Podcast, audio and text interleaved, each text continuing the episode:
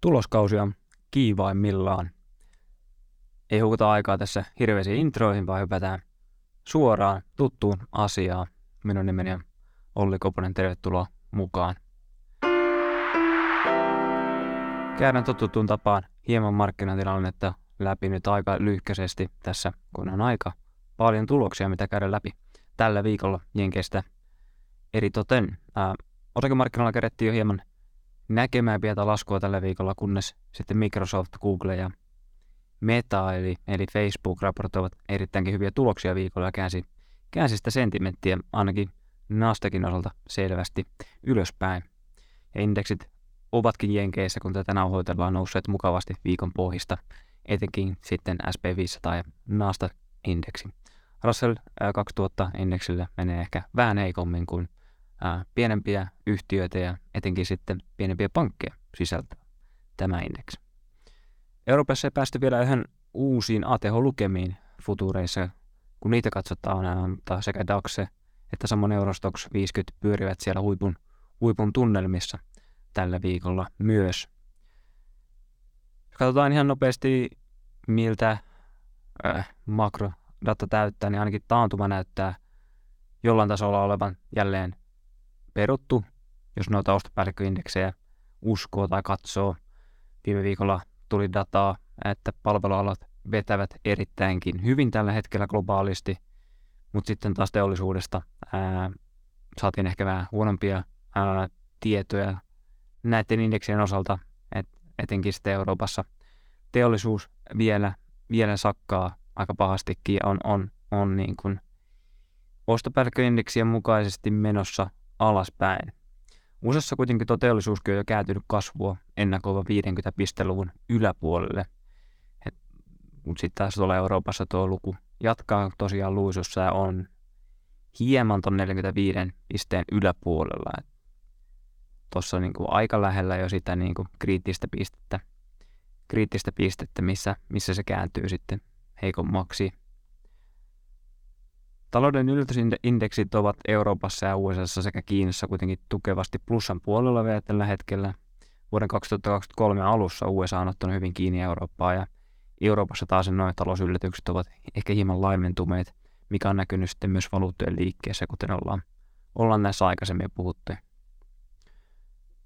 Sitten ihan mielenkiintoinen makrodata tai ehkä, ehkä semmoinen huomio, mikä tuolta nousee esiin, niin asuntomarkkinoilta nähtävissä – parempia merkkejä, etenkin USAssa, Euroopassa, etenkin Suomessa ehkä vähän heikompia merkkejä, mutta asuntomyynti Jenkeissä piristyy ja, ja Morgan Stanley muun muassa näkee, että kasvuun negatiivisesti tai talouskasvuun negatiivisesti vaikuttanut rakentaminen kääntyisi Q3 jo neutraaliksi. Tämä käänne on kyllä näkynyt jo alan osakkeissa hyvinkin pitkään. Ää, vuoden alusta, kun katsotaan tämmöistä Home Builder-indeksiä tai ITP, ETF tai indeksiä, niin se on sektoritasolla parhaiten pärjännyt 22 prosentin nousulla vuoden alusta, jos katsotaan. Mikä on ehkä, ehkä hieman yllättävää, kun puhutaan kuitenkin siitä, että missä se pahim kriisi tällä hetkellä saattaisi olla, niin se on asuntomarkkinat, kiinteistömarkkinat ää, ja näiden niin kuin romahdus. Mutta muun muassa niin kuin internet, eli nämä kovan kasvun teknologiaosakkeet on nousseet vain 12 prosenttia vuoden alusta. Vaikka niitäkin on tukenut tämä korkosyklin päättyminen, päättyminen aika, aika hyvinkin, tai sen odotukset siitä, että korkosykli päättyy ja Fedi lopettaa korkojen nostamisen. Pahiten on kärsinyt kuitenkin Regional Banks Indexi, KRE, ää, jossa lasku on ollut tullut jopa 30 prosenttia pankkikriisi iskettyä pahasti näihin pienempiin pankkeihin. Ää, tästä vielä lisää sitten noissa yhtiökohtaisissa tulosläpikäynneissä – mutta jonkinlaisia merkkejä syklisistä käänteistä jo näkee markkinoilla ja kyllähän tuloksenkin odotetaan palautuvan tänä vuonna esimerkiksi tuolla consumer discretionary sektorin osalta, että siellä missä ehkä sitä kulutusta pitää vähän harkita ennen kuin, ennen kuin sinne sitä laitetaan, sitä rahaa. Mutta sitten kun noita pankkeista puhuttiin, niin pankkihuolet ja luotaan kiristyminen sekä Fedin kiristys alkaa näkymään rahan tarjonnassa. Tällä viikolla M2-rahan tarjonta supistui supistui ja se supistui tällä hetkellä on 4 prosentin vuosivauhtia Jenkeissä ja viimeksi kun tuo M2-rahan määrä on laskenut yhdellä prosentilla vuoden takaisesta, niin se on ollut suuri lama-aikaa äh, 1930-luvulla. Et tässä on niin menty hyvin pitkä aika, kun tuo rahan, rahan tarjonta on ollut positiivisen puolella vuoden takaisin nähden. Kuitenkin nytkin pitää ottaa huomioon se, että me lasketaan koronan jälkeistä ajasta, jolloin rahan tarkentajan likviditeetti kasvoi merkittävästi. Eli voi sanoa, että, että this time is different, tai tämä, tämä aika on erilainen, jos se suomentaa. Mutta sapluna on kohtuu selvä, totta kai ensin Fed kiristää, vie rahaa pois markkinoilta, sen jälkeen alkaa pankkiongelmat, mikä vähentää luotoantoja ja kiristää rahoitusoloja. Sinänsä tässä nyt ei mitään ihmeellistä ole, mutta kuitenkin ihan seurattavan arvoinen asia. Mutta se siitä markkinasta nopeasti. Mennään tuohon vilkkaaseen tulosviikkoon tarkemmin. Siinä on monta mielenkiintoista yhtiötä, mitä käydään läpi, läpi tällä viikolla. Ennen kuin mennään yhtiökohtaisiin juttuihin, niin käydään hieman tätä SP500 tuloskautta tähän mennessä läpi. Jos viime viikolla tuo tuloskausi oli lähtenyt ennätyshyvin liikkeelle 90 prosenttisesti yhtiöiden lyödessä noita ennusteita, niin on tällä viikolla tämä ennusteiden yllättämistaati hiipunut selvästi normaalimmalle tasolle. Bank of American datan mukaan, kun noin hieman yli 30 prosenttia oli tuloksia raportoinut, niin noin 70 prosenttia oli ylittänyt tulosennusteen, kuin historiallisesti toisella viikolla mitä nyt eletään, niin tulokset oli ylittänyt noin 60 prosentilla. Liikevaihdot oli ylittänyt noin 75 prosentilla, kun historiallisesti tämä on noin 60 prosenttia tuo tahti. Eli selvästi sekä niin kuin tuloksien osalta että liikevaihdon osalta niin ylityksiä on tullut enemmän. Tulokset olisivat Povan datan mukaan nyt laskemassa hieman alle 7 prosentilla ylittäen odotukset vielä noin puolella prosentilla. Tässä ehkä niin kuin tämän viikon aikana vielä loppupuolella, niin tuo ää, tilanne on ehkä hieman parantunut, kuten, kuten nähdään tuossa myöhemmin, kun käyn läpi sitä. Ilman pankkeja, mistä puhuttiin viime viikolla, niin tuloskaus olisi ollut täsmälleen odotuksien mukana, eli että ei olisi tullut yllätyksiä suuntaan eikä toiseen, toiseenkaan. Ja ilman e-, energiaa, niin, niin tuloskausi olisi ollut jopa hieman sitten parempi kuin mitä nyt se on nyt ollut. Et energiaa selvästi niin kuin pankit ja etenkin isot pankit on, on pärjännyt odotuksia paremmin, kun taas sitten energia, joka on vetänyt tuloskasvua, tuloskasvua tässä viimeisen kvartaalin aikana on pärjännyt, pärjännyt heikommin. Parhaiten odotuksiin verrattuna ovat pärjänneet tosiaan pankit ja sitten myöskin materiaaliyhtiöt sekä juuri nämä harkinnanvaraisen kulutuksen yhtiöt, joista on noin consumer discretionary noin, noin voi suomentaa tosiaan heikoiten se energiapuoli. Kun on vahvat, hyvinkin vahvat vertailukaudet vastassa ja energian hinta on totta kai, kuten nähdään, niin tullut, tullut alas. Jos kuitenkin katsoo kokonaisuutta, niin onhan ne ennusteetkin eh, jo laskeneet sieltä ihan huipputasoiltaan. Ähm, no EPS-ennusteet, eli osakohtaisen tuloksen ennusteet on SP500 osalta laskenut ihan sieltä huipputasoilta jo noin 13 prosentilla, äh, kun historialliset tulokset laskevat noin 20 prosenttia taantumassa tai taantumissa – Eli suurin osa taantuman tuomasta ennustelaskusta olisi historiallisesti jo ns. Niin kuin takanapäin. Sitten kun ottaa huomioon, että, että yleisesti ehkä, ehkä niin kuin ajatus on se, että jos taantuma tulee ja, ja kun se tulee jossain vaiheessa, ehkä niin, niin se on lievä se taantuma. Siinä tuo 13 prosentin lasku on jo kohtuullisen niin kuin linjassa siihen ehkä historialliseen keskiarvonkin, mitä ne taantumassa yleensä laskevat.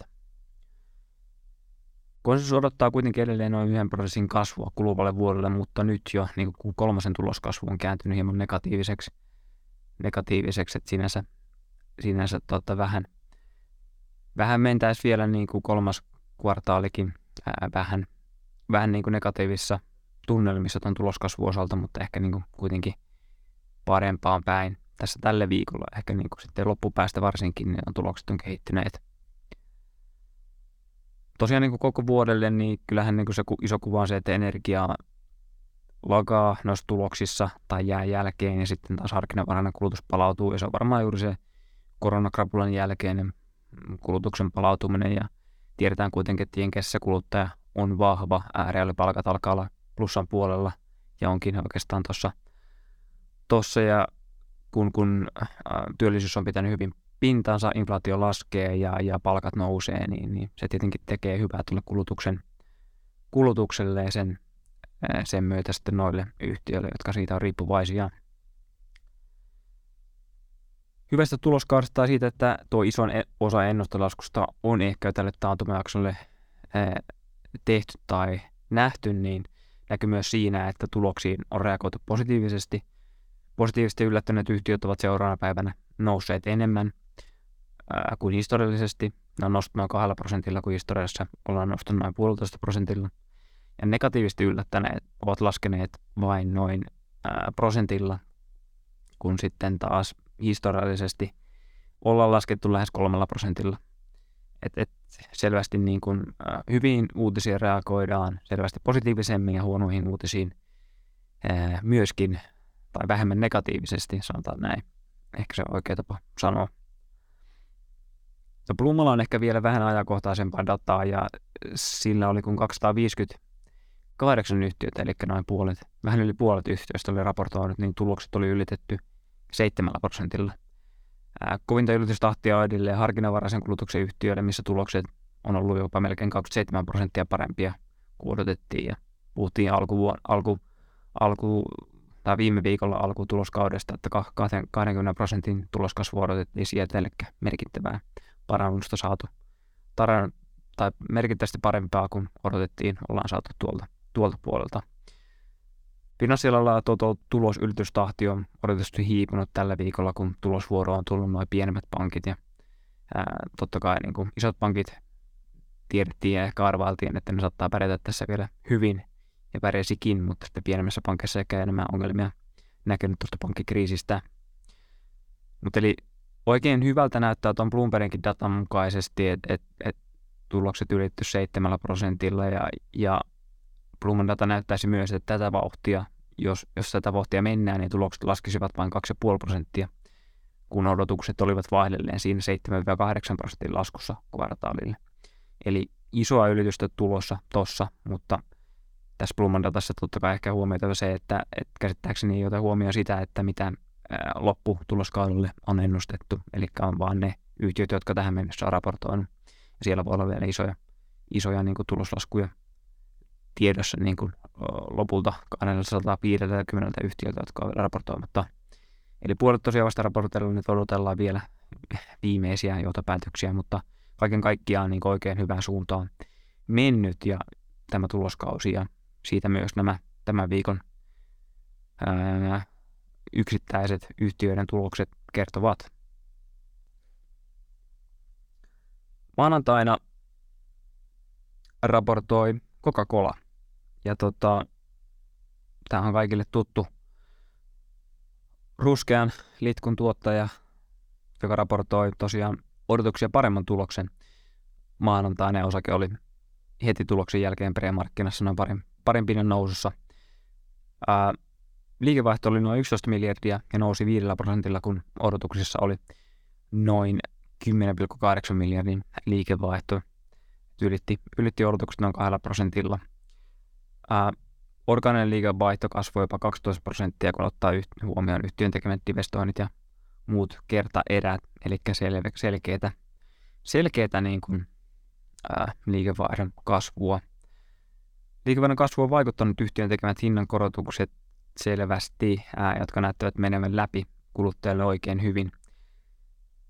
Toisaalta voi ajatella, että, että jos, sulla on, jos sulla on varaa maksaa tölkki, tölkkikolasta yksi euro 10 senttiä tai euro 10 ää, dollaria ja siihen tehdään 10 prosentin hinnankorotus, niin, niin ja se maksaa, maksaa tota, ää, 1,2 euroa niin, tai dollaria, niin, niin ei sitä välttämättä kovinkaan moni asiakas huomaa sitä eroa, että siinä on se helppo ehkä nostaakin noita hintoja tuolla, tuolla liiketoiminnalla. Mutta kyllähän tuo niin liikevaihdon kasvu myös kertoo sitä koko cola brändistä ja hinnoitteluvoimasta, miten se pystyy tuolla markkinassa noita hintoja nostamaan. Vahvan liike- liikevaihdon myötä osakekohtainen tulos nousi yli 10 prosentilla 72 senttiä ylittää ennusteet noin 12 prosentilla, eli selvästi.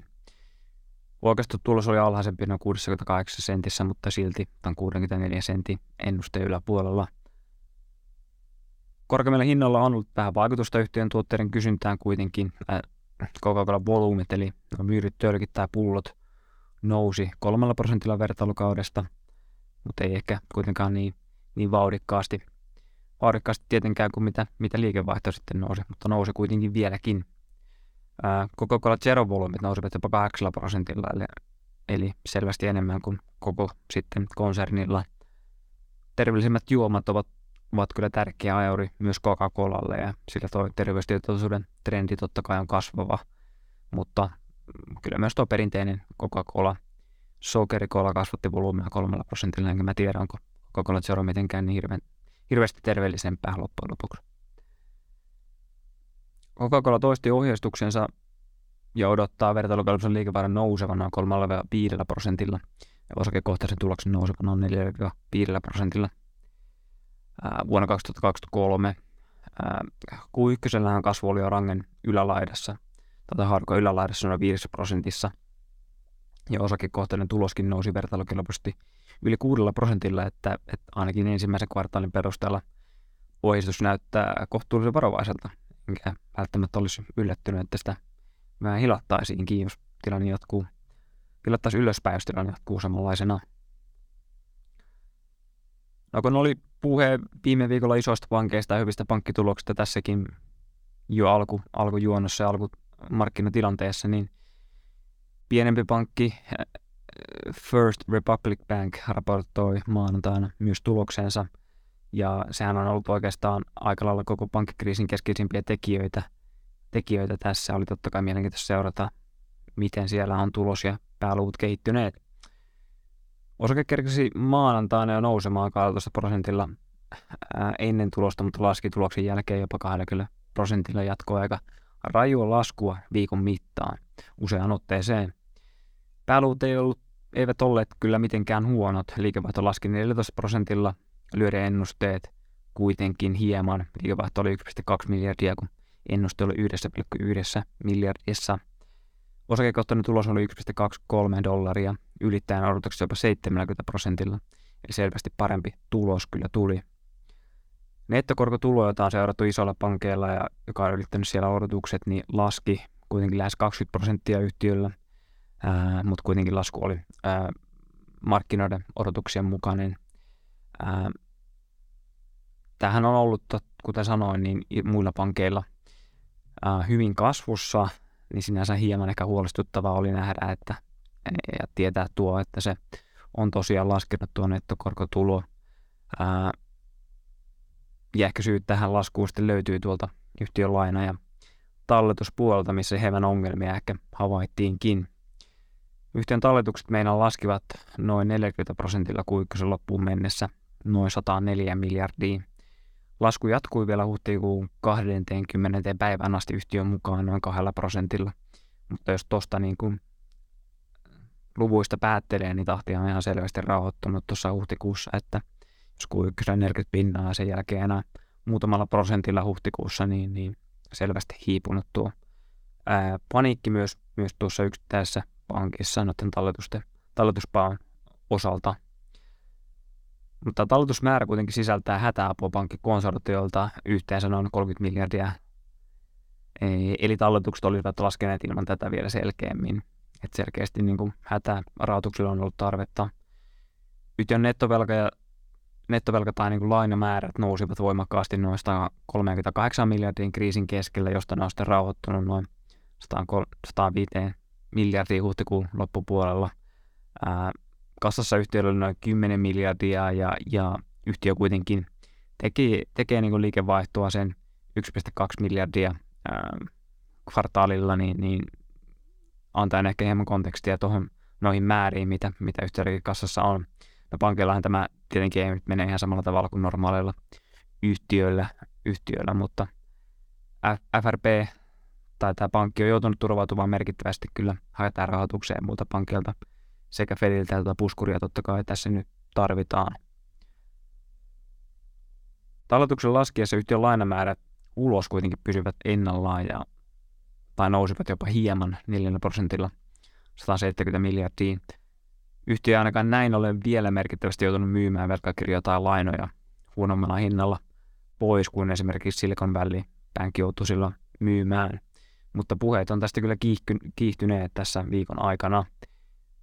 Hyvä uutinen oli se, että yhtiön varahoitopuoli itse asiassa kasvatti varojaan kvartaalilla 7 prosentilla viime kvartaalista ja suuri osa varahoitajista on jäänyt vielä talon tiimeineen, eli siinä mielessä luottoa löytyy pankkiin ja se ainakin se varahoitopuoleen. Yhtiön kallis rahoitus kuitenkin nyt syö yhtiön leipää, eli, eli korko, nettokorkotuloa, ää, ja yhtiö etsiikin, etsiikin kyllä keinoja päästä eroon tuosta lyhyempää rahoituksesta. Ja se voi tarkoittaa ää, vaikka varojen myyntiä taseesta, mikä voisi tosiaan johtaa tällä hetkellä sitten jonkinlaisiin tappioihin, koska korot ovat nousseet ja totta kai niitä ää, lainoja on ehkä sinne hankittu sitten ää, tai ostettu sitten korkeammalla hinnalla. Ja tosiaan nuo puheethan tässä kiihtynyt, kiihtynyt sitten viikon mittaan sen takia myöskin osake on ollut aika rajussa, rajussakin tota, laskukierteessä tällä, tällä viikolla. Mutta ei kuitenkaan niin pääluvultaan niin mitään ihan merkittävää, merkittävää huonoa suorittamista. En, en, enemmän sitten niin huolettaa tuo talletuspako ja sitten sen takia, ää, tai sen, sen, sen takia sitten tulevat niin kuin omaisuuden ja varojen myynnit, jotka voi ottaa isoin tappioihin ja sitten taas lisää, lisää siihen talletuspakoon ja mikä voi sitten aiheuttaa sen, että pankki joutuisi sitten muiden, muiden käsiin tai jonkun pitäisi pelastaa. Mutta hypätään tiistaihin. Tiistaina kuljetusjätti UBS raportoi tiistaina ennen avausta ja, ja tämä on hyvä sinänsä seurata, koska kertoo aika hyvin siitä, että miten tavara liikkuu ää, globaalisti. Tulos oli odotettu, mutta ohjeistus laski osaketta noin 5 prosentilla ennen avausta. Liikevaihto oli noin 23 miljardia odotuksien mukaisesti ja osakekohtainen tulos oli noin 2,2 dollaria myös täysin odotuksien mukaisesti. Liikevaihto laski noin 6 prosentilla, mutta tulos laski jopa 30 prosentilla, kertoo ehkä hieman marginaali- ja kulupaineista yhtiöllä.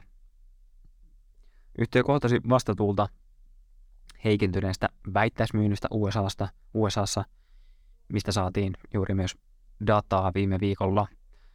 Näin UPSn volyymit laskivat enemmän kuin he olisivat odottaneet, ja lisäksi yhtiö on kohdannut kysynnän heikkoutta Aasiassa, missä, missä taas tämä Kiinan avautuminen, tai mikä niin kuin Kiinan avautuessa ei, ei ole sinänsä ole paras uutinen, että siellä juuri siellä Aasiassa sitä heikkoutta on saatu. Ää, välttämättä tavara ei ole sitten Kiinassa liikkunut tai Aasiassa liikkunut sillä tavalla, sillä tavalla mitä olisi haluttu tai toivottu, ää, vaan on, ihmiset on ehkä ja kuluttajat on ehkä mennyt sitten enemmän vaan ulos, kun nyt kerran päästään ja kuluttaneet sitten siellä ulkona niitä palveluita. Että varmaan niin koronakrapula osittain sitten iskee Kiinaankin ja Aasiankin markkinoille, kun siitä koronasta nyt vihdoin sielläkin ehkä ollaan päästy eroon ja talous avautuu. Yhtiö myös totesi ja, ja odottaa volyymia olevan paineessa jatkossa ja keskittyy edelleen kulukuriin ää, ja odotuksia heikommin kehittyneestä markkinoista johtuen yhtiö laski ohjeistustaan tai odottaa, odottaa pääsevänsä nyt aiemman ohjeistuksensa alalaitaa. Eli odottaa nyt liikevaihdon olevan 97 miljardia, operatiivisen markkinoilla noin 12,8 prosenttia. Eli liikevaihto tulisi alas noin kolmella prosentilla ja markkinoilla laskisi jopa yhdellä prosentilla. Palkkapaineet niin yhtiölläkin kasvavat kommenttia mukaisesti ja, ja volyymit samaan aikaan laskevat, ettei nyt sinänsä ihan paras, paras yhdistelmä. Eikä anna ehkä ihan ruususinta kuvaa globaalista kuluttajasta tai talouskasvusta, kun kuitenkin makroympäristö on UPSn mukaan heikentynyt.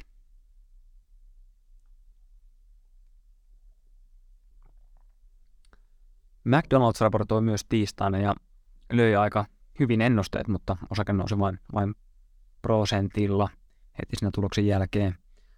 Liikevaihto nousi 4 prosentilla noin 5,9 miljardiin, kun odotuksessa oli 5,6 mm, miljardia, eli löi noin 5 prosentilla nuo ennusteet.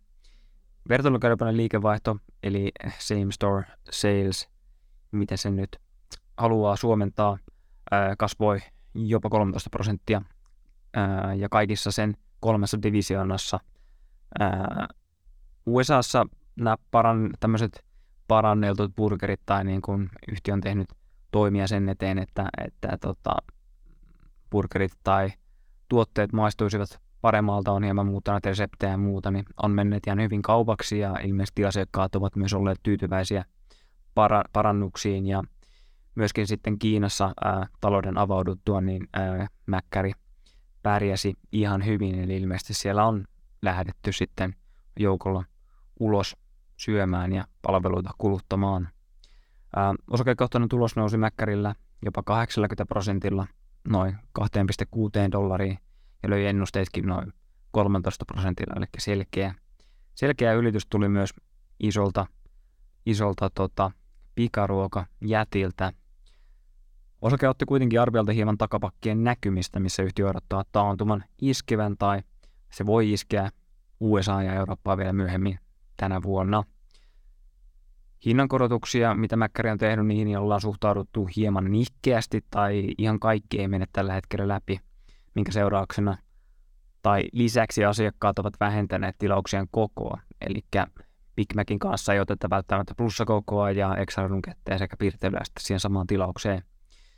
Kansanterveyden kannalta varmasti ihan hyvä asia, mutta Mäkkärille tietenkin vähän eri, eri hommaa. Tuli myös tässä mieleen, kun tätä tulosta kävin läpi ja, ja mietin vähän tota kasvua ja muutenkin tätä alaa, niin, niin mietin, että paljonkohan, jos kansanterveyttä miettii, niin paljonkohan Mäkkäri ESG-score on, on ja kuinka, kuinka tota, näitä niin kuin esimerkiksi näillä pikaruokayhtiöillä lasketaan. Se tuli ihan mielenkiinnosta mieleen, että nähdäänkö ne hyvänä vai huonona asiana ihmisille ja yleisesti, yleisesti niin kuin yhteiskunnalle – mutta joo, kyllähän Mäkkärin tulisi ihan hyvin ää, taantumasta selvitä, koska ää, usein niin kun, ros, ää, pikaruoka on kuitenkin halvempaa kuin, kuin sitten ää, käydä kohtuullisen fiineissä ravintoloissa syömässä. Mäkkärillä saatiin vahvaa kasvua ja kannattavuutta, mutta näkymä ei kuitenkaan vielä, vielä riittänyt markkinoille ainakaan, ainakaan tuossa heti, kun se tulos, tulos tuli. General Motors eli GM raportoi myös odotuksia paremmista luvuista ja nosti koko vuoden ohjeistustaan tiistaina. Osake oli kuitenkin aika lailla paikoilla avauksessa. Osakekohtainen tulos oli 2,2 dollaria lyöden noin 1,7 dollarin ennuste jopa lähes 30 prosentilla. Liikevaihto oli 40 miljardia, kun odotuksessa oli 39 miljardia, eli sekin hieman yli odotuksien. Viivan alle on jäänyt hyvin tavaraa ja yhtiön kulukuuri on kyllä, tai kulukuuriohjelma on kyllä toiminut. Ja hyvän tuloksen myötä GM nosti ohjeistustaan koko vuodelle odottaa nyt oikeastaan osakekohtaisen tuloksen olevan noin 6,85 dollaria, kun aikaisemmin ohjeistus oli noin 6,5 dollaria osakkeelta. Eli selvä nosto tuohon. Liikevaihto nousi jopa 11 prosentilla kuukkysellä ja kysyntä on ylittänyt myös yhtiön omat odotukset. Myös korkeamman niin kuin hintaluokan autojen kysyntä on jatkunut hyvänä. Ää, etenkin sitten USAssa yhtiön tulos kasvoi voimakkaasti, ää, mutta taas ehkä sitten muualla hieman hitaammin. Yhtiökohtaisesti Kiinassa yhtiöllä ei ole mennyt kovin hyvin, mutta sielläkin on äh, toimitusjohtajan mukaan käännettä hieman saatu aikaan. Eli näyttäisi vielä, että, että, että kyllä amerikkalaisille varsinkin kuluttajalle maistuu maistuu uudet autot ja autojen uusiminen, että et, et sinänsä tuossa ei nähty selkeitä hidastumista. GM on myös aloittamassa tai aloittanut myös sähköautojen valmistaminen tai valmistamisen valmistelut, mitä se haluaa sanoa. Se on ollut ehkä enemmän hidasliikkainen tämän EV-vallankumouksen kanssa kuitenkin. Tuossa kun raporttia luin ja siellä kommentteja selailin, niin, niin GM ei myöskään usko, että he joutuisivat merkittävästi leikkaamaan omia näiden ää, sähköautojen hintoja Teslan perässä, vaikka ää, Tesla on niitä aika voimakkaasti tässä laskenut ja GM on sanonut, että on tyytyväinen tähän heidän omaan, omaan niin kuin hintatasoon ja uskoo, että, että ää, asiakkaat ja kuluttajat ovat valmiina maksamaan heidän brändistään ja laadustaan, mitä, mitä he heiltä saavat on kyllä mielenkiintoista nähdä, miten sitten lopulta GM EV tai, tai nämä ää, sähköautot sitten lopulta uppoavat isämaalliseen amerikkalaiseen kuluttajaan, mistä kuitenkin sitten niin kuin iso osa tuonkin yhtiön tuloksesta tulee. Myös toinen sama tyyppinen yhtiö, lyhenteen omaava yhtiö, eli GE, General Electric, ää, julkaisi julkaisi tuloksensa ja General Electric hän valmistaa tai tekee kaikkia lentokoneosista energia-alalle ja teollisuuteen ja on tämmöinen iso, iso teollisuusyritys. GE raportoi odotuksia paremman tuloksen tosiaan tiistaina ennen avausta ja nousi osake jopa noin kolmella prosentilla, joka on tämän kokoiselle yhtiölle totta kai ihan merkittävä määrä. Yhtiö myös nosti ohjeistuksensa alarajaan. Osakekatoinen tulos oli noin 27 senttiä, löyden ennusteet jopa 100 prosentilla ja myös liikevaihto ylitti 8 prosentilla, oli noin 13,5 miljardia. Yhtiö teki myös vapaata kassavirtaa ekalla kvartaalilla sitten vuoden 2015, eli oikein hyvin tuolta alariville tullut ää, tuo liikevaihto läpi ja sitten myöskin kassavirtaa. Yhtiö sanoo, että matkailu on piristynyt tai piristänyt etenkin sitten tätä lentokonepuolta yhtiölle, mikä on sitten nähty totta kai myös ää, lentokoneyhtiöiden tuloksissa tai, tai niin kuin palautumisessa koronassa, mutta myös sitten niin kuin erinäisten näiden ää, korttiyhtiöiden tuloksissa, että mistä se volyymikasvu siellä tulee, niin se tulee etenkin matkailusta. Ää, mutta matka, matkailun ja lentokonepuolen lisäksi niin GE sanoo, että taantumasta ei ole heidän liiketoiminnoissaan, jotka kuitenkin on aika syklisiä myös, niin mitään selkeitä merkkejä vielä. Siinä se ihan hyvää kuvaa tuosta taloudesta GE ainakin, ainakin maalaa. En tiedä sitten, onko tämä syklin viimeisiä höyryjä vai sitten uuden syklisen nousun alkua menee ja tiedä. Mutta ei tuosta GEstä nyt sen enempää. Kuitenkin aika, aika tylsä, tylsä osake sitten loppujen lopuksi. Vai mitä? No Pepsi raportoi myös ja tiistaina ja nousi heikossa markkinassa parilla pinnalla, kun yhtiö kaatoi sijoittajan lasiin odotuksia paremman tuloksen ja ohjeistusnoston. Pepsi jatkoi oikeastaan siitä, mitä Coca-Cola aikaisemmin viikolla raportoi. Osakekohtainen tulos oli 1,5 dollaria ylittäen 1,4 dollarin ennusteen noin 8 prosentilla.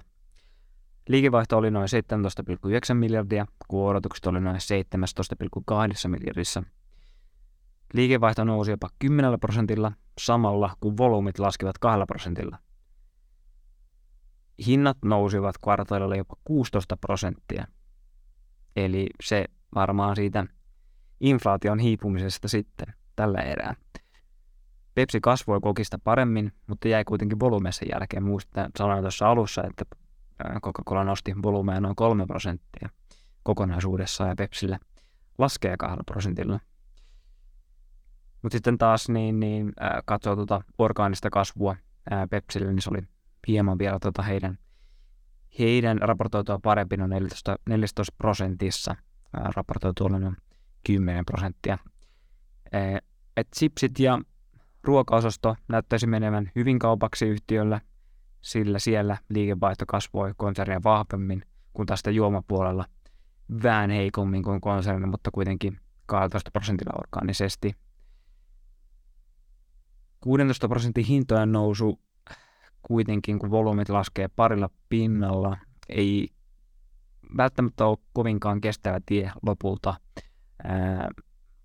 se varmaan tulee jossain vaiheessa tiensä päähän ja, ja on myös niiden volyymien lähdettävä nousuun, kun oletettavasti ehkä tässä niin kuin seuraavan kvartaalin aikana se hinta, hintapaine myös näillä Coca-Colalla ja Pepsillä kääntyy sitä toiseen suuntaan. Mutta ainakin todistaa sen, että kyllä Pepsilläkin on, on sitä hinnoitteluvoimaa ja varmasti sitä brändi, brändivoimaa Leissin sipseissä ja sitten Pepsin, Pepsin juomissa. Hyvän tuloksen myötä Pepsi tosiaan nosti myös ohjeistusta odottaen nyt 8 prosentin orgaanista kasvua. Aikaisemmin oli 6 prosentin odotus, eli aika iso korotus tuohon kasvuun. Ja EPS eli osakekohtainen tuloksen kasvaa 9 prosentilla aikaisemman 8 prosentin sijasta. Et näyttää siihen, että kyllähän tässä niin kuin Jenkeistä näkee, että, että ainakin tuo, mitä se, se pikaruoka-osasto jyrää USAssa meidän sanoa roskaruoka-osasto jyrää, mutta en sanonut. No, miksi isosta yhtiöstä Microsoft raportoi myös tiistaina ja raportoi kyllä oikein hyvän tuloksen oikeastaan koko viikon. Melkeinpä yksiä parhaita tuloksia, jos kurssireaktioita katselee. Ää, osake nousi noin 8 prosentilla jälkimarkkinassa tuloksen ja sijoittajapuolen jälkeen on jatkanut sitä nousua ihan hyvin. Liikevaihto nousi Microsoftilla noin 10 prosenttia, ollen hieman alle 53 miljardia ja ylitti odotukset noin 4 prosentilla. Osakekohtainen tulos nousi myös noin 14 prosentilla 2,45 dollariin ja ylitti myös ennusteet jopa 9,4 prosentilla. Yhtiö oli ennusteet jokaisessa segmentissä. Tämmöinen Productivity and Business Process kasvoi 11 prosentilla, ja tämähän sisältää LinkedInin, Officen tuotteet, Microsoft Dynamicsin, ää, sitten tämmöinen Intelligent Cloud Business segmentti, eli missä on sitten Azuren, Azure tämä pilvi, liiketoiminnan julkinen puoli, ää, erilaisia yrityspalveluita, SQL-serveripalveluita ja Windowsin serveripalveluita kasvoi jopa 16 prosenttia. Ja sitten tämmöinen The More Personal Computing-segmentti, missä on sitten Bing, hakukonejärjestelmä, Windows-järjestelmä, ää, Surface ää, ja sitten myöskin Xboxi, niin täällä liikevaihto laski 9 prosenttia, mutta tämäkin ylitti ennusteet. Tämä hakukone Bing kasvoi, ää, tai siellä niin kuin liikevaihto kasvoi jopa 13 prosentilla, eli ää, Bing on, Bing on ollut ehkä vähän alta vastaan, ja kaikki on oikeastaan ollut alta vastaan, ja Googlen hakukoneen takana, mutta Bing on tässä ehkä vähän jonkin herännyt eloon tässä ensimmäisen kvartaalin alkuvuoden aikana tämän tekoäly chatbotin myötä ja oikein hyvinkin ja aika monista tuntuu nyt kokeileva ja testaavan. Se on sinänsä ollut ihan hyvä uudistus Microsoftilta. Lisäksi näiden Windows-järjestelmien kysyntä näyttäisi ehkä elpyvän raportin mukaisesti, mikä voisi tietää ihan hyvää myös koko ekosysteemille, joka on tekemisissä tietokoneiden kanssa. Et tässä on koronan jälkeen nähty se, että tietokoneissa on ollut aika monen krapulia. varastot on ollut, ollut täynnä ja jakelijat ei ole varastoihin tilanneet enää lisää tavaraa ja, ja pikkuhiljaa ehkä sielläkin alkaa se ee, krapula väistymään ja ehkä, ehkä tilanne näyttää paremmalta. Ja no Windows-järjestelmät on tietenkin totta kai aika, aika iso semmoinen kilpailuvaltti ja kilpailuetu myös Microsoftille, ää, että niitä, niin kuin, niitä niin kuin on olemassa ja, ja niin kuin hyvin vaikea siitä on johonkin muuhun uuteen järjestelmään muokkaantua. Sama no tietenkin sitten noissa Office-paketeissa – että mitä Microsoft tarjoaa, niin, niin aika iso markkinaisuus heillä siinä on jo vaikeaa, siitä on siirtyä seuraavaan ohjelmistoon.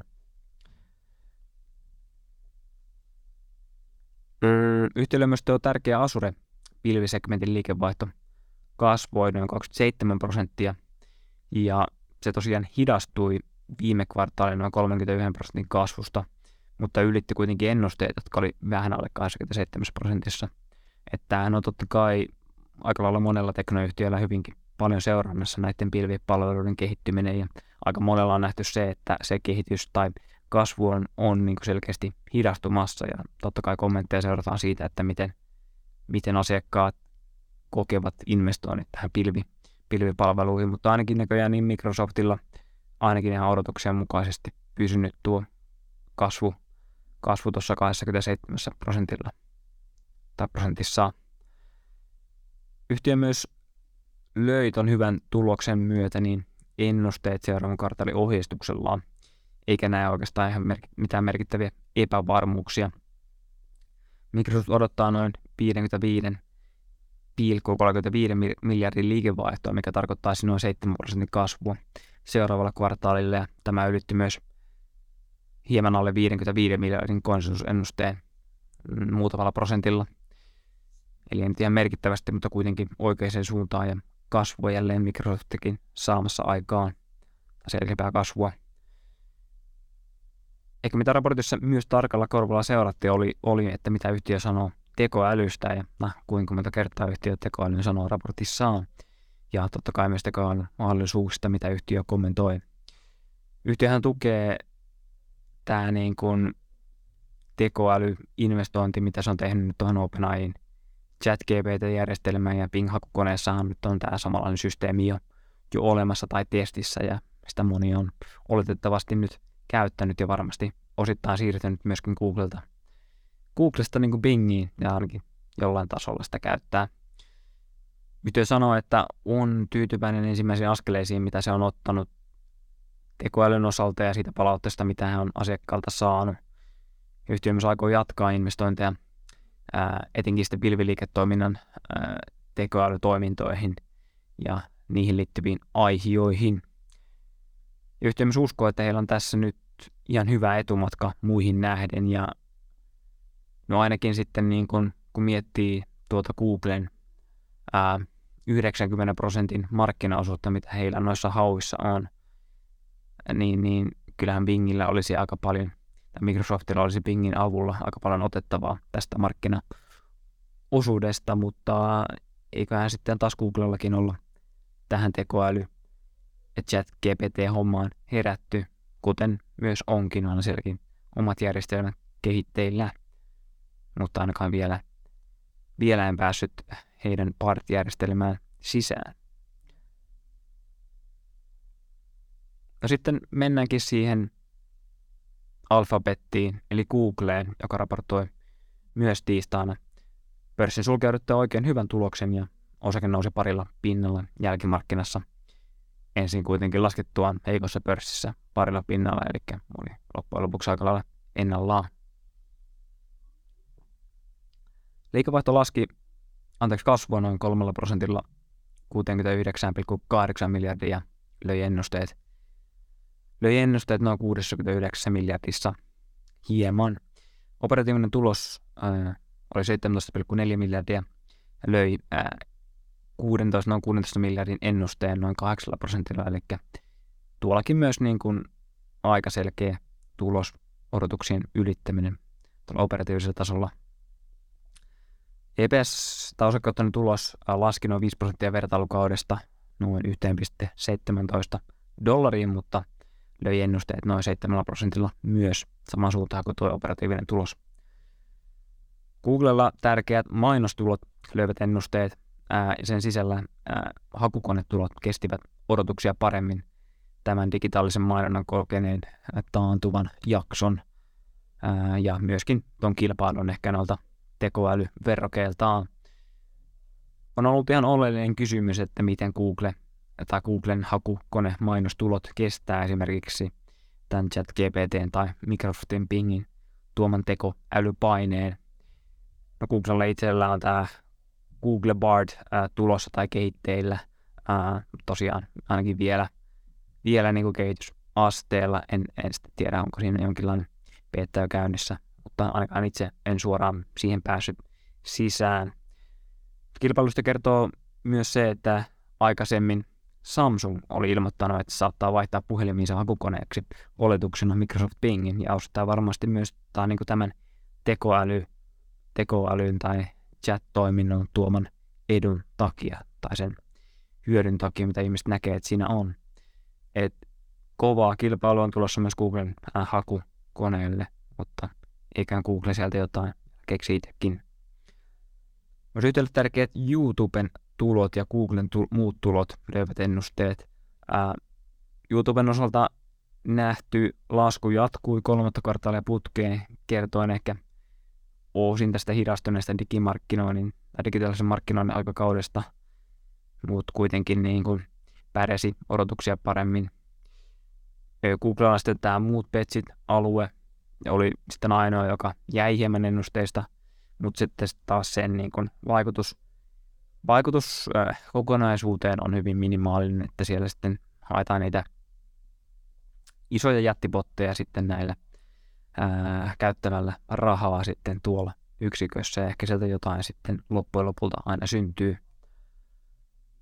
Mainostulojen ulkopuolelta Google Cloudin liikevaihto, joka oli totta kai hyvin seurattu, niin oli vahvassa noin 28 prosentin kasvussa, eli aika lailla samalla tasolla kuin Microsoftin Azure, mutta ei kuitenkaan kyennyt ylittämään ennusteita, ää, ollen kuitenkin aika hyvin ihan linjassa. Tämä saattoi ehkä vähän latistaa tätä tunnelmaa Googlen ympärillä, kun kuitenkin Microsoftilta tuli, tuli niin kuin kohtuullisen hyvä tai ehkä parempi tulos.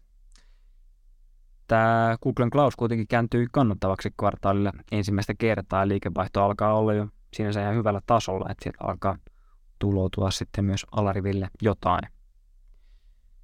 Googlella oli kuluissa noin 2,6 miljardin kiertaara liittyen viimeaikaisiin resurssivähennyksiin eli potkuihin tai lomautuksiin, jotka vastasivat noin 6 pinnaa työvoimasta sekä sitten myöskin toimistomuokkauksiin, mitä yhtiö on tehnyt tässä varmaan koronan etäilyn myötä, mikä selittää näitä tuloksen laskua äh, vertailukaudesta aika hyvin. Yhtiö myös ilmoitti äh, tämmöistä pienestä 70 miljardin osakkeiden takaisinnosta suunnitelmasta, mikä totta kai Jenkeissä on aina ihan seurattu asia, että kuinka paljon yhtiöt ostavat näitä osakkeita takaisin markkinoilta. Että siellä sitten se, ehkä se osinko ei tietyissä yhtiössä ole niin merkittävässä osassa, mikä on kyllä kummallista, en, en, en ymmärrä yhtään. puhelussa yhtiö tai Google varoitti hieman epävarmoista ajoista ää, tulevaisuudessa, mikä, mikä hieman ehkä laski sitten ää, osaketta tuossa oltuaan, oltuaan ensin tuon tuloksen jälkeen noin 4 prosentin nousussa, eli siinä on ehkä sitten ladattu odotuksia hieman alemmas, alemmas sitten tuossa tulospuhelussa. No nopeasti myös Visa, joka nousi parilla pinnalla tiistaina. Yhtiö löytyy tulosennusteet noin 5 prosentilla ja oikeastaan sama tarina jatkuu Visalla mitä aikaisempina kvartaaleilla ja mitä niin kuin muilla korttifirmoilla. Eli rajojen ylittävät volyymit nousevat ja matkailu kantaa, kantaa tällä hetkellä tuota kulutusta ja, ja siellä on hyvinkin voimakasta kulutusta eikä niin kuin sinänsä heikkoutta ole nähtävissä ehkä siellä puolen ja, ja sinänsä tietää ihan hyvää jenkkikuluttajan kannalta, mutta ei ehkä tuosta viisasta sen enempää ei ollut mitenkään kovin yllätyksellinen tulos. Mutta siinä on se hyvä seurata noita maksuyhtiöitä, koska kertoo aika hyvin kuluttajan tilasta. No keskiviikkona yksi taas iso teknoyhtiö raportoi tuloksensa Metalta, eli Facebookilta tuli muiden isojen teknojen perässä myös erittäin hyvä tulos ja osake oli jopa yli 10 prosentin nousu jälkimarkkinassa jatkoa myös viikon aikana nousuaan. Metähän on noussut jo semmoiset 160 pinnalta mar- marraskuun pohjilta ää, aika lailla tekoälyn voimilla, jos, jos metaversumi ei ole enää ää, Facebookia tukenut tai metaa tukenut. Metalla on liikevaihto kasvu 28,7 miljardin ylittäen odotukset, jotka olivat noin miljardin alempana. Ää, ja ylitti noin neljällä prosentilla tuo liikevaihdon toteuma ennusteet.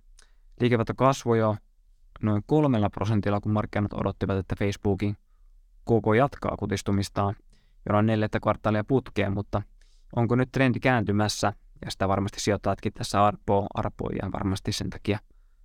Onkin myös sitten tota osaketta ostanut, jos tässä nyt on sitten paremmat ajat tiedossa. Ja, ja kasvu kääntyisi sitten kovemmalle kultakulma äh, kertoimella nousuun. Äh, tulos eli EPS oli myös noin 10 prosentilla odotuksia parempi, äh, noin 2,2 dollarissa, eli sekin oli oikein hyvä. Ja Metalla on myöskin, niin etenkin nämä mainostulot ylittävät ennusteet ja voivat merkitä myös parempaa kehitystä näissä eteenpäin mentäessä. Googlella oli vähän sama, että vähän odotuksia parempia mainostuloja saatiin. Yhtiön taas sitten Metaverse kokeilu tai sekoilu Reality Labs kuitenkin jäi niin liikevaihdon kuin tuloksenkin osalta ennusteista, mutta senkin äh, merkitys niin kokonaisuudelle on aika pieni sitten lopulta. Metan käyttäjämäärät olivat kuukausi- ja päivätasolla kohtuun lähellä ennusteita, eikä niissä saatu mitään hirveitä äh, yllätys, yllätyksiä suuntaan toiseensa. Äh, kulut oli metalla suunnitelman mukaisesti tulleet alas, joka näkyy totta kai tuossa äh, odotuksia parempana tuloksena alarivillä.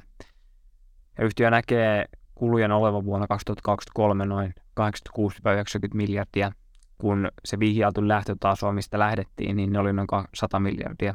Eli selkeästi, selkeästi on saatu niitä kulusäästöjä aikaan ja, ja niin kuin merkittävääkin parannusta tuossa kustannusrakenteessa.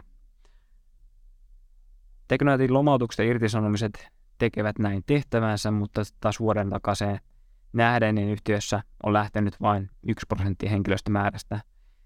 Joten kun puhutaan tästä teknoyhtiöiden irtisanomisaallosta, niin, niin sitä saadaan ehkä hieman niin kuin liioitellakin mediassa. ehkä niitä osia, jotka ei tuota niin hyvin, niin irtisanotaan ja vähennetään, mutta sitten taas samaan aikaan Metakin investoi sinne, mikä vetää tällä hetkellä, missä sitä kasvua ja kannattava kasvu on sekä saatavilla. Hyvän tuloksen ja liikevaihdon kasvun kääntymisen lisäksi Meta antaa odotuksia paremman ohjeistuksen seuraavalle kvartaalille. Meta näkee toisen kvartaalin liikevaihdon olevan keskitasolla noin 30,75 miljardia, kun odotus oli noin 2,9,5 miljardissa.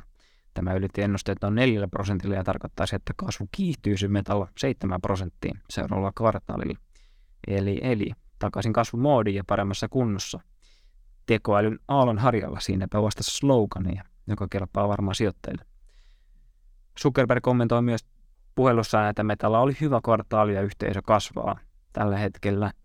Ja tekoälytyö, tekoälytyö alkaa tuottamaan tuloksia liiketoiminnoissamme ja meistä eli metasta on tullut tehokkaampia. Eli oikein hyvä, hyvä kvartaali yhtiöllä. No hypätään sitten suoraan torstaihin. Sieltä tuli ihan hyviä tuloksia ja merkittäviäkin tuloksia myös keskiviikkona. Muun muassa streamin palvelu Rokun tulos oli ihan hyvä, ok. Ää, muun muassa ServiceNowlta tuli ihan hyvä tulos näistä teknoalan tai kovan kasvun alan yhtiöistä. Kannattaa käydä katsomassa myös niitä, jos kiinnostaa, mutta ettei mene ihan kolmen tunnin mittaiseksi tämä puhelu, niin mennään seuraavaan päivään. Torstaina Caterpillar teki oikein hyvän tuloksen, mutta taas tilauskirjojen pehmeys laski osaketta oletettavasti muutamalla prosentilla torstaina. Liikevaihto nousi 17 prosentilla lyöden ennusteet noin 15,9 miljardissa. Ja yhtiön markkinaalit ovat parantuneet, kun kulukuuri on tepsinyt ja hintoja saatu nostettua asiakkaille. Ja kun ykkösellä operatiivinen marginaali oli jopa 21 prosenttia, kun se vuonna 2022 oli 14 prosenttia. Eli noin 7 prosentin nousu vertailukauden marginaaliin nähden. Totta kai varmasti tuolla 17 prosentin liikevaihdon kasvullakin oli ää, omansa tähän, tai omansa oma vaikutus tähän. Yhtiön tulos myös alarivillä löi ennusteet noin 30 prosentilla, nousten 70 prosenttia 4,9 dollariin. Eli hyvinkin selkeä tulosylitys ää, sykliseltä Caterpillarilta, joka on yleinen tämmöinen talouden kuumemittari, kun puhutaan. Ää, ehkä sitten kuitenkin, ää, kun puhutaan talouden kuumemittarista, niin eniten seurataan niitä näkymiä ja sitä ehkä tilauskirjoja, että mihin ne kehittyy, on taas sitä, sitä, että miten hyvä yhtiön tulos on, koska sehän voi jäädä sitten syklin korkeammaksi tulokseksi, jota ehkä sitten osalta markkinat vähän arvioi, että oliko se sitten tässä tämä, tämä sykli. Ja yhtiö mainitsikin, että yhtiön jakelijoilla tai kauppiailla, kauppiailla niin varastot ovat alkaneet täyttymään, eikä tilauskirjakaan enää noussut kvartaalien takaisesta, eli selkeästi siellä vähän ehkä hidastumista on huomattavissa. Ja Caterpillaria ja muitakin infrayhtiöitä tai tähän liittyviä on tukenut totta kai tuo infrapaketti USAssa, mutta nyt ilmeisesti alkaa vähän ehkä pensa loppumaan niin sanotusti. Sen lisäksi yhtiö näkee näiden nyt tehtyjen hintojen korotuksien tulevansa ehkä vähän tiensä päähän, eikä tällä pystytä enemmän enää niin kuin parantamaan liikevaihtoa, eikä myöskään parantamaan sitten marginaaleja, kun jos ne, ne, ne varastot alkaa täyttymään, eikä sitä kysyntää sitten sieltä alas sitten tulemaan entiseen tahtiin, niin, niin totta kai on vaikea myöskin nostaa niitä hintoja enää. Mutta kuitenkin niin kun vielä menee oikein hyvin, mutta kyllähän tuo varmaan epävarma tulevaisuuskuva tuossa painaa tällä hetkellä. Vaikka oikeastaan niin kuin mitään merkittävää ei ole niin kuin näköpiirissä Caterpillarinkaan mukaan, mutta niin kuin kuitenkin ää, osataan vähän niin kuin sanoittaa jo, että, että, että ehkä hidastumista on osittain tulossa myös heille. No sitten vielä Amazon raportoi torstaina näiden hyvien teknologiaosakkeiden tulosten perään. Ja Amazonissa on tosiaan kiinnostaa aika paljon se kuluttajien kysyntä ja totta kai myös Amazonissa pilvipalvelut ja AVS on se, mikä, mikä niin kuin tässä raportissa kiinnostaa. Ja se, että miten ne on pärjännyt tässä ehkä vähän heikommassa tai epävarmemmassa taloustilanteessa. Amazon on myös tässä niin kuin viime aikoina leikannut työvoimansa ja pyrkinyt parantamaan tulosta, joten sen, sen tuloksia totta kai myös seurataan. Ja tulos on ollut oikeastaan oikein hyväkin, mitä, mitä Amazonilta saatiin. Ää, liikevaihto nousi 9 prosentilla, noin 127 miljardia, lyöden ennusteet noin 2 prosentilla. Liikevaihdon osalta kaikki segmentit tai osa-alueet löivät ennusteet vähintäänkin hienoisesti. Ää, tärkein, eli Amazon Web Service tai AWS teki 21,35 miljardin liikevaihtoa kasvaen 16 prosentilla, eli lyöden ää, noin, se, noin 14 prosentin kasvuennusteet niukasti. Ää, kuitenkin kun ollaan nähty tässä näitä teknologiayhtiöitä ja pilvipalveluiden, yhtään niitä tarjoajia, tarjoajia ja niiden tuloksia, niin se kasvu on monella hiipunut ja, ja Amazonillakin myös. Ää, ei nyt enää ihan niin merkittävää tuo 16 prosentin kasvu kuitenkaan ole, vaikka ylittikin, ylittikin 2 prosentilla tuon 14 prosentin kasvuennusteen. Tuon kohtuu hyvän liikevaihdon, mutta etenkin sitten paremman kulukurin ansiosta Amazonilla myös tuo operatiivinen marginaali nousi 3,7 prosenttiin vertailukaiden 3,2 prosentista ja löi ennusteet, jotka oli noin 2,4 prosentin marginaalissa selvästi. Yli prosentilla tosiaan tuo marginaali nousi. Tai oli parempi kuin mitä markkina odotti 1,3 prosenttia jopa. Eli hyvinkin selvästi, selvästi niin kuin kulukuuri on tepsinyt ja myös tuo osakekohtainen tulos nousi 0,31 dollariin vertailukauden jopa 38 sentin tappioista ja odotukset lyötiin alariville jopa 50 prosentilla. Eli hyvin iso, iso niin kuin odotuksien, tai odot, odotuksien lyönti äh, Amazonilta ainakin alariveillä. Kulut on tosiaan pidetty kurissa ja positiivista on myös se, että Amazonin liikevaihdosta isompi osa tulee nyt palveluista ää, ja mainonnasta, mitä he tarjoavat kauppiaille, kun että he sitten itse myisivät tavaroita ää, tai omia tavaroita varastoistaan. Ja, ja siinä mielessä kerryttäisivät siitä jonkinlaista riskiä siihen, että jotain tavaraa jäisi varastoon. Tosiaan tuo AVS myös löi, löi nuo ennusteet, mikä oli omiaan hieman tyrkkäämään osaketta ylämäkeen tuloksen jälkeen. Varmasti tuo vahva sentimentti tai hyvä meno markkinoillakin kantoi. Hyvän tuloksen jäljiltä yhtiö antoi kuitenkin kohtuu kädenlämpöisen ohjeistuksen. Amazon näkee liikevaihdon olevan odotuksien mukaisesti noin 130 miljardissa, kasvaen noin 5-10 prosenttia operatiivisen markkinaalin olevan noin 2-5,5 miljardia ää, kun odotukset olivat ylähaarukassa noin 4,7 miljardissa. Eli hyvä oli tulos ja tulos nousi selvästi, ää, tai tulos oli selvästi odotuksia parempi, mutta ää, aika varovainen oli kuitenkin ohjeistus seuraavalle, seuraavalle kvartaalille. Kasvua ihan hyvin, mutta kuitenkin niin kuin operatiivinen marginaali tai operatiivisen tuloksen ää, ohjeistus oli kuitenkin sitten, tai ennuste osui tuonne ylähaarukkaan, johon ehkä todennäköisesti ei välttämättä päästä, niin se oli ehkä vähän, vähän käden lämpöä hyvän tuloksen jälkeen. Yhtiö myös kommentoi, että tuolle AVSlle on nähtävissä lisää kasvua tulevaisuudessa, mikä sinänsä oli ihan hyvä, hyvä kommentti. Ja yhtiö näkee myös tuon mainosliiketoimintansa pärjäävän nyt ihan hyvin, kun erilaiset koneoppimismallit tai tekoälymallit ja näihin investoinnit tai tehdyt investoinnit tyrkkäävät ihmisille mainoksia, joista he pitävät. Eli algoritmit ovat nyt koneoppimismalleja ja, ja tekoälymalleja, joita, joita sitten käytetään näköjään tässä raportissa, raportissa ää, mainostamalla yhtiön erinomaisuutta tekoälyinvestoinneissa ilmeisesti. Mutta tosiaan tuossa niin kuin hyvän tuloksen ja ehkä ihan hyvän AVS-kehityksen myötä, niin osake nousi jopa 12 prosentilla tuloksen jälkeen, mutta kuitenkin sitten tulospuhelun jälkeen ja tulospuhelun aikaan niin otti kaiken takaisin, ehkä niin kuin varovaisten AVS-kommenttien vuoksi. Jos raportissa niin nähtiin hyviä kommentteja, niin tulospuhelussa ehkä ja kommentit ei ollut, ei ollut niin hyviä kuin aikaisemmin.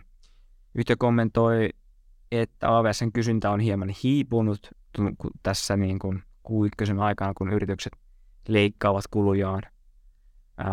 Tämän pitäisi tarkoittaa sitten nykyisten aloitusten parissa yhtiön mukaan sitä, että jos hidastuminen jatkuu, niin Q2 AVSn kasvu jäisi 5 prosentilla Q1 kasvuvaadista, joka oli noin 16 prosenttia, eli hidastuisi kyllä selkeästi tässä seuraavalla kvartaalilla. Yhtiöt näyttäisi noissa pilvipalveluinvestoinnissa varautuvan heikommin talousoloihin ja varmaan se niin kuin hyvä, yksi hyvä leikkaus kohde yrityksille. Ää, jos tuo AVS lähtee Amazonilta alta, niin lähtee myös Amazonin tulos, sillä AVS kuitenkin tuo enemmän operatiivista tulosta kuin muut osa-alueet yhteensä. Tämä on ainakin tuonut historiassa. Sinänsä niin kuin yhtiö niin kuin kommentoi, että näkee AVS pitkällä aikavälillä kysyntää kyllä, mutta se taas se lyhyen aikavälin seuraavien kvartaalien kysyntä on heikko, koska ä, yritykset näköjään vähentävät noita investointeja. Investointeja pilvipalveluihin, vaikka siellä olisi minkälaista tekoälyä tarjolla myös lisäksi. No positiivista on ainakin se, että kuluttajan tilanne myynnin perusteella näyttäisi olevan edelleen, edelleen oikein hyvä, eikä siinä nyt ollut mitään ihmeellisyyksiä. Ja tosiaan tulossa oli oikeinkin hyvä odotuksiin nähden, vaikka ehkä kommentit sitten loppupäässä olivat hieman varovaisia. No, torstaina myös Intel äh, raportoi ja Intel teki, teki isommat raportoidut tappiot koskaan, mitä se on tehnyt ja nousi kuitenkin aftermarkkinassa torstaina 5 prosentilla. Nimittäin tulos oli kuitenkin odotuksia parempi. Yhtiön liikevaihto oli 11,7 miljardia, kun odotuksessa oli 11 miljardia. Ää, osakekohtainen tulos laski 4 senttiä tappiolle, mutta ylitti odotukset 15 sentin tappioista selvästi. Tuo raportoitu ää, osakekohtainen tulos laski 66 senttiä tappiolle, missä oli aika iso ero, kun vähän varastoa jouduttiin uudelleen arvioimaan Intelin osalta. Ja oli siinä muitakin kerta eriä sitten, mutta aika massiivisille tappioille tosiaan isommille, ää, historian isommille raportoiduille tappioille ajautuu yhtiö.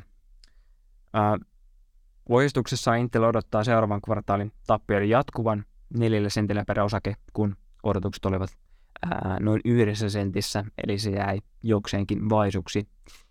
Liikevaihdon odotetaan olevan noin 12 miljardia, kun odotuksessa oli hieman alle 12 miljardia, eli hieman parempi sitten ohjeistusliikevaihdon osalta, mutta kuitenkin vielä niin tuo kulu, kulupuoli on ehkä vähän haasteena. Intelillähän yhtiö, tai on tämä Intelillä on tämä liikevaihto laskenut jo viisi kvartaalia putkeen ja siihen nyt saatiin tälle kvartaalille vielä ennätystappiot päälle, että varmaan herää kysymys sijoittajille, että onko tässä jo pahin, pahin pikkuhiljaa takana, että alkaa tämä kohta hiljaa tai pikkuhiljaa ehkä kasvamaan ja ehkä tuo tuloskin tuolta nousemaan. Intelin käänteestä tai ehkä kilpailuasetelmasta kertoo jotain se, että, että yhtiö itse niin kuin vuonna 2026 tavoittelee pystyvänsä tekemään muille yhtä laadukkaita chippejä samalla sektorilla kuin Taiwan Semiconductor tällä hetkellä tekee, joka oli ehkä ihan ihmeellinen kommentti kuitenkin loppujen lopulta ää, yhtiöltä, joka kilpailee tai tulee, että kilpailee samalla alalla toisen yhtiön kanssa, uh, mutta sinänsä ehkä Taiwan Semiconductor on ollut vähän hieman eri alalla, uh, kun taas sitten Intel on ehkä enemmän keskittynyt tähän personal computer-puolen sirun valmistamiseen. Yhtiö on vielä käänteen keskellä ja tulos vie, tulostrendi ei ole ehkä vielä kuitenkaan kääntynyt, se pitää ottaa huomioon. Uh, yhtiön historiassa tärkein alue, eli tietokoneiden sirut jatkavat laskua, kun kysyntä tietokoneella laskee koronahuumasta. Ja segmentti oli noin 40 prosentin laskussa, tai segmentin liikevaihto oli noin 40 prosentin laskussa vertailukaudesta. Myös serverisirujen segmentti laski noin 40 prosentilla, eli hyvinkin massiivista laskua jokaisella osa-alueella. PC-markkinoissa alkaa yhtiön mukaan kuitenkin näkymään ehkä vakautumisen merkkejä, kun varastot tyhjenee ja kohta aletaan ehkä tilailemaan lisää ja se saattaa olla jo se, se niin kuin, ää, sytyke, mikä laittoi sitten osakkeen ehkä nousemaan tuossa tuloksen jälkeen, heikon tuloksen jälkeen. Tuosta vielä Snapchat raportoi teki aika rumaa jälkeä pörssin jälkimarkkinassa laskemalla noin 20 prosentilla. Tulosperäosake oli hieman parempi yhdessä sentissä, kun odotukset tuli noin yhden sentin tappioissa. Liikevaihto kuitenkin jäi noin 989 miljoonaa, kun odotus oli noin hieman päälle yhdessä miljardissa. Dow eli päivittäiset käyttäjät oli linjassa odotuksiin noin 380 miljoonassa – mutta sitten taas näistä keskimäärin tuleva liikevaihto jäi 2,6 dollariin. Kuorotuksessa oli yli 2,6 dollarin, dollarin kertymä näistä. Liikevaihto laski 7 prosentilla ja yhtiö näkee liikevaihdon jatkavan laskua noin 6 prosentilla alustavasti seuraavalla kvartaalilla, mikä kertoo kyllä tuosta kysynnän hidastumisesta yhtiön niin kuin alustalla ja sitten mainostulojen hidastumisesta yhtiön alustalla, kun taas sitten muut muut niin kuin ehkä digitaalisen markkina, ää, digitaalisen markkinoinnin yhtiöt on kuitenkin sanonut, että se ja pärjännyt aika hyvin noilla mainostuloilla. Yhtiö yrittää käynnistää liikevaihdonsa kasvua panostamalla mainonnan parantamiseen nyt tässä laskevassa ympäristössä. Online-mainonta on kuitenkin aika helppo kulusäästökohde, ja kun Snapin kohderyhmä on vielä niin pieni verrattuna esimerkiksi Metan tai Googlen vastaaviin, niin se voi olla ihan hyvän säästökohde kyllä. Kuten sanoin, niin esimerkiksi Metalla ja Googlellahan mainostulut jo kasvoivat kvartaalilla, että siinä mielessä ehkä, ehkä vähän huono merkki, että jos Snap tässä sinänsä samaan aikaan laskee, kun, kun muut jo parantavat. Ja en tiedä, onko Snap sitten muutenkin jo vähän menneen talven, tuvi, menneen talven lumia vai, vai onko, onko tässä itse vähän boomeri, boomerina sepittämässä, mitä sattuu.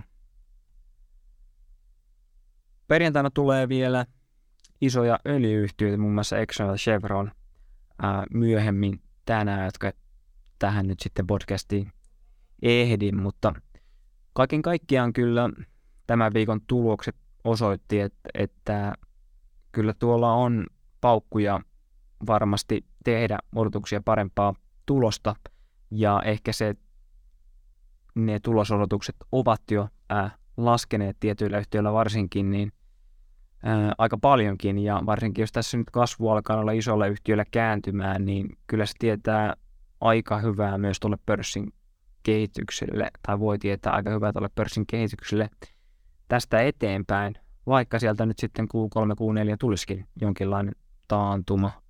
Kuluttajat näyttää voivan ihan hyvin kuitenkin aika usean useankin ää, tuloksen pohjalta. Ehkä sitten se ää, teollisuus, syklinen puoli vielä vähän jarruttaa ja on epävarmassa tilanteessa, vaikka siitäkin tietyillä osilta on saatu ihan hyviäkin tuloksia. No mennään Helsinkiin, tai oikeastaan Helsingistä perataan sitä ehkä Suomen tilannetta hieman ensi viikolla lisää kokonaistasolla, mutta kyllähän esimerkiksi Wärtsilältä ja Koneelta tuli isoista yhtiöistä oikein hyvät tulokset, kun taas ehkä sitten metsäyhtiöiden tulokset olivat odotetustikin aika heikkoja.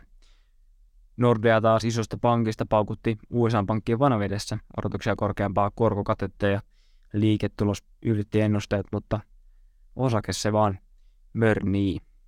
Meillä on muun muassa Inderes TVstä löytyy ää, Nordean, Nordean haastattelu, jonka Berneri kävi tekemässä tässä tällä viikolla. Käykää ihmeessä kuuntelemassa ja katsomassa se. Mutta tässä on, on jo turistujan hyvä, hyvä aika ja kiireinen ja kiivas tuloskausi vielä tässä päällä tai tulosviikko tässä päällä ja kiitän tähän mennessä teitä kuuntelusta ja toivotan oikein railakasta vappua kaikille ja, ja tota, palataan ensi viikolla taas sitten tuloskauden, tuloskauden ja sen tulosviikon pariin. Kiitoksia teille oikein paljon kuuntelusta ja painakaa peukkua ja nappeja. Niin tekoäly tykkää. Moi moi!